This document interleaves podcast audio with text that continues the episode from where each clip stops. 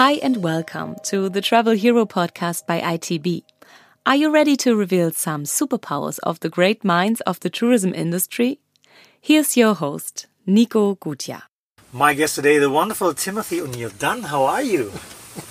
Oh, I'm fine. It's so good to be here. Thank you for inviting me. We are very happy to have you here at Travel Hero Podcast. Do you see yourself, do you consider yourself as a travel hero? No, I don't see myself as any sort of hero.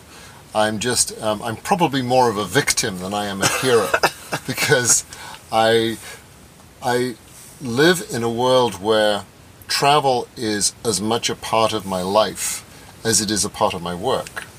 So if you say you're a hero, then you're doing something that is very positive for travel and you are really driving things. But on the other hand, I live in both sides of the equation.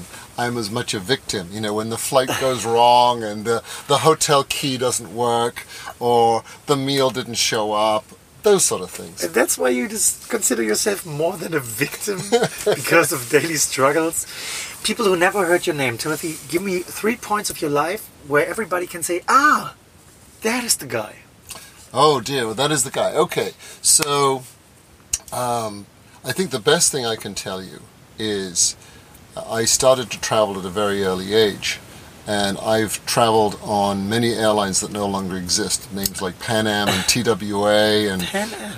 Constellations. I actually worked at Pan Am for a while. So um, the, the first part is is I've been in travel a very long time. The second part of my, my I guess my point would be I was on the startup team for Expedia, which is something that a lot of people will say, oh, oh yes, I know what Expedia is. Um, and the third part I think is that uh, I've been a driver for change. So I'm an, an agent of change in travel. And I find that fascinating to see how travel, which in my view is full of obstacles, we, we make impossible demands on our consumers. We create so much friction and difficulty in front of our consumers. Why can't we do a better job? So my mission in life is to try and make the travel experience as enjoyable from the purchasing side as well as from the taking side. Okay, cool. And what does a normal day look like? When do you get up and what do you have to do? We talked about this a little earlier on. We're both early risers. We're early rises, yeah. But I'm also uh, late to bed, so there are there are days when actually I don't actually go to sleep. But my my normal Really? yes Not any yeah mon- uh, Sunday night I didn't go to sleep. What? Because of a party or No, just you had to work? just had to work. How many jobs do you have at the moment? Uh, I'm down to two. I used last summer I had three, but I, I have two now. So uh, um, I founded a software company in 2012, and we just sold the company uh, to to 777 Partners, which is where I, I also work. So part of my job is I'm responsible for product for Air Black Box. You bought your own company? No, I sold my company, and then they say, please, please, we would like you to come Ah. and work on our side. Congratulations. So I, I I went to the dark side. I now work in the investment side. But they have cookies, I've heard. They, they do. Have cookies. They have great things in the kitchen. We have a fabulous office in Miami, but I'm hardly ever there. But Oh. yes, um, so so the the the world, my world starts always very early. The my constant challenge is time, because my day is around the world. Uh, we have um, the head office is in. Uh, for, for Air Black Box is in Manchester in the United Kingdom. Uh, 777 Partners is in, in Miami, and we have an outfit in um, Singapore. But I live in Seattle. Of, of Of course. course, this is just makes perfect logic, right? So yes, my, my day doesn't really have a start to it and doesn't really have an end to it. crazy. Crazy. But it's okay for you. It's okay, you know. I, I'm, I'm, as you can tell, I'm a little bit older than, than perhaps many other people. I'm older than you. The That's sure. perfect thing for our listeners that they can't see you. can't see, but you can see there's a little bit of grey hair here. Uh, so I, I've been in this in the travel world. It's always been my passion. Um, from from the youngest age, I wanted to know about how. I'm a how and why person. So you have to explain things to me, and when I understand, I'm so excited about this. I want to tell everybody else about how it works. So that, this is what I do. At this point of your life, is this the limit? it is always hard. There, there's days when you go, oh man, I just can't do this. and then you have to have that ability to reset yourself. Start in the your inner chakra, and then you come out and you go, "Oh, okay, here I am. I'm fine." And I- I'm a fairly irrepressible person. You, it's it's kind of hard to push me down, uh, but I think is this my limit? No. Um, and I am actually, as they like to say, I am uh, old enough to get a bus pass. I'm old enough to, to have a, you know, Medicare in the United States. But I, I don't see myself actually stopping. What I see myself doing is yet another transformation. Most people in their lives, they will have maybe two or three transformations. I've already had six or seven, so many I can't even count anymore. And I think that that will be a nice uh, stage. I would love if I, the limit for me, I think, is probably when I can find people that I can impart what I learned to them so that they don't hurt themselves. What is your emotional age? Oh, that's a trick question. Oh my goodness, that is a great question. I would say um, probably about the mid thirties is where my my my EQ sits. Um, it, it's very hard to say because when you're when you're much younger, you don't think about the the end part of your life. But when you are um, in that age, you think it's this is the great steady state. And that's how I think. I think I'm in that great steady state. I'm beginning to get glimpses of stuff that could happen. you know, I actually sat down the other day and I realized that I wasn't quite as agile as I should be when I sat down. so i- these are the sort of things that you can think of. You were telling about transformations. Which one was the worst? Oh gosh. Um, I went to work in New York. Uh, this was in 1981. And I realized I really didn't like that. I didn't like the people. I didn't like the city. There was nothing about it that really attracted me. So that was a really bad transformation. I'd come from a great job. We were doing great things. Um, our team was being forcibly uh, removed because we lost. I worked in an advertising agency and we lost the account. Uh, not through any fault of the individuals. Thank you, Mr. Frank Lorenzo. Um, as, a result, we had to transfer and I thought it was a great opportunity. I'd heard so much about New York, and I thought it was going to be exciting, and it was a huge disappointment. So that transformation, to go back to something else, that transformation was probably the longest. It took three years. Hmm. So three years of my life, I've kind of drifted. Who knows? Is there any advice in life you would have liked to be given? I was hugely fortunate that I had um, a, a father who was uh, a powerhouse in his own right. Um, so I was able to, he was a product man. And I've always aspired to be a product guy. Seems like you made it. well, I, I do weird stuff with, with product, yes. So, so I was very fortunate to have that. Um, I think that if, if I, there was one thing I could impart to other people who follow, is always seek out those people who have some knowledge. But make sure you have a good framework of comprehension because the guy could be talking bullshit. so you need to make sure that you, you kind of fact check information.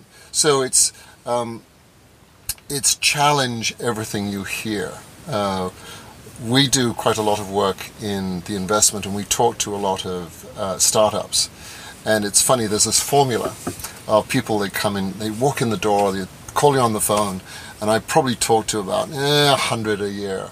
And they start with the same line I was traveling in Thailand, Vietnam, somewhere like this, and me and my partner, significant other, we saw that the airlines don't do this. And my eyes roll back in my head, and I go, Do you think that somebody else didn't consider that? so they come up with these lovely ideas, but every now and then there is one that's really fabulous, that somebody really thinks through. Most people who don't have experience and haven't had the benefit of a mentor, and I, I believe strongly in mentoring, they they think in two dimensions, and they don't think uh, very deep. And I think maybe that's the the absence of experience makes them not think deeply. So I'm, I'm hoping that if there's one thing I can encourage people to do is find information, seek it out, but understand it and listen. I guess uh, another struggle for the youth is you're always trying to do it on your own. And when you get the luck to find people around you who are helping, they are encouraging themselves not listen to people with knowledge. That, that's funny, the, the sort of self-perpetuating myth of, of younger people that uh, they must be better than the older people. I'll tell you a little story. This was told to me by a priest of all things. Uh, he said that at, uh, at age um, 19, he thought his parents were idiots. At age 25, he was amazing how much they had learnt in six years. That's horrible. But it's true. it's appreciation. Yes. and it's it's that understanding because um, I, I mean I love little stories and, and I love little homilies, uh, which is a, a great English word to describe little pieces of information or, or knowledge that are given down to you. And my mother uh, was one of these people who was she was a very strong woman, and we didn't always agree, and she would be always saying to me, Timothy, uh, you can't put um, old heads on young shoulders. And I would turn around to her after a while and I would say, and no, mother, you can't put young bodies underneath old heads. So you have a nice cultural fight. Oh, it was it was always a great thing. My, my, my parents were old enough to be my grandparents, so there was it was an interesting gap of age. So the the consequence of that was I had the benefit of multi generational age groups because I didn't know my own grandparents, but my, because my parents were that old and many of their peers were of a broader age group, it gave me again insight. And I've always loved to listen. Um, I'm part Irish, and I, I love Irish stories. Whether they're true or not sometimes doesn't really matter, but it's just the, the art The of story. It's, it's the me- you're right. It is. It's the message, but it's the art of storytelling, and the Irish do it so well. Who is your personal superhero? Oh God, the superhero. Oh Josh, um, I I I have so many. There there are people that are uh, just individuals in the street. There are that everybody is in fact a superhero to me personally because I I learn so much from other people. If I look at people that I can say I admire, um, I look at people who were strong influences in my life. Um, there's a lady, and she's still around. Her name is Carol Dunn Tompkins, and, and she was my boss at a travel agency. And um, she had more energy than I'd ever seen before. And I think she made me uh, appreciate that you really need to have energy to do whatever you do. And she would come in in the morning, she'd always be sort of hyperactive. Uh, my um, my team at uh, 777 Partners, uh, Josh Wander, he's also one of these very high energy people. I love people who have that degree of high energy. It's something I really, really admire in people. What is the brightest and the darkest side of the travel industry? Oh, the bright side is the obvious one. It's such fun. Yes. The- I mean, how how can you possibly have an industry which is devoted to nothing else but expanding your horizons and improving everything that you can possibly think and want to? The dark side. There's so many parts of our dark side. I think uh, we fall in love with ourselves a bit too much in the travel industry.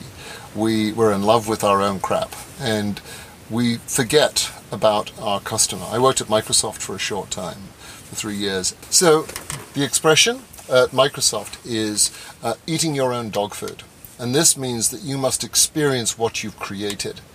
And my world is uh, in developing products and ideation is I have to go out and experience what those things are. So I fly, you know, 250,000 miles a year. I'm away from home 200 days of the year. Um, I actually calculated last year that I slept in my own bed. I know this sounds terrible. Only 92 days. Um, Well, um, th- th- th- thereby hangs a tale. But if you don't experience this yourself, you can't put yourself in your customer's shoes. And because travel is an incredibly personal experience, you must put yourself into where the customer is. You are in industry in the business for a long, long time. Gosh, you make me sound like I'm a dinosaur. Thank you. But the question is uh, something else. Would you like to start over right now? Would you like to be in 2019, 2020? Would you like to be 20 years again? Well, everybody wants to be younger. Uh, I think when you reach um, past the age of about 30, you, you'd like to stop the clock or something. Um, I, I, often, I actually think about this because I have to be that person who is advising other people. And I think some of the challenges that people have, for, for example, my own children, the challenges in their world are much more difficult than it is it was for me. So I'm not sure I'd like to have that level of challenge of, you know, you've got to be super smart, you've got to be super lucky, you've got to be all these super things. Um, I was lucky. Uh, I had, you know, a good education. Um, I, I will say that I made most of my own luck, but I got a good helping hand to start off with. I'm not so sure that that's very easy today. Last question. Who should listen to this talk to your words? Oh, that's that's a very you ask very good questions. Thank you very Uh, much. I think this is it should be considered by everybody. There is there's nobody I don't want to define it to a class, a race, a color, a sex or creed. I I, th- I think there is there is a lot of wonder in what you do, and if you have that almost childlike amazement of how the travel industry works. I hope that this inspires you to go out there and think about all those really wonderful, cool things that you can do, and whether you're, you know, driving down um, uh, a highway in Hawaii and the top is off the jeep and you're just amazing at the, the scenery, or you're in that place near Ayers Rock where it's absolutely still and you cannot hear a mechanical sound at all or if it's just you're looking at pages and pages of code and you're trying to find where that damn bug is. All of that should be an inspiration to every one of us and, and hopefully go forward. Timothy, thank you very much for being here at Travel Hero Podcast. And please stay the way you are. Thank you. Thanks for listening to the Travel Hero podcast by ITB. If you like what you heard, make sure to check in soon again and subscribe to our channel to know when it's time to reveal another Travel Hero story.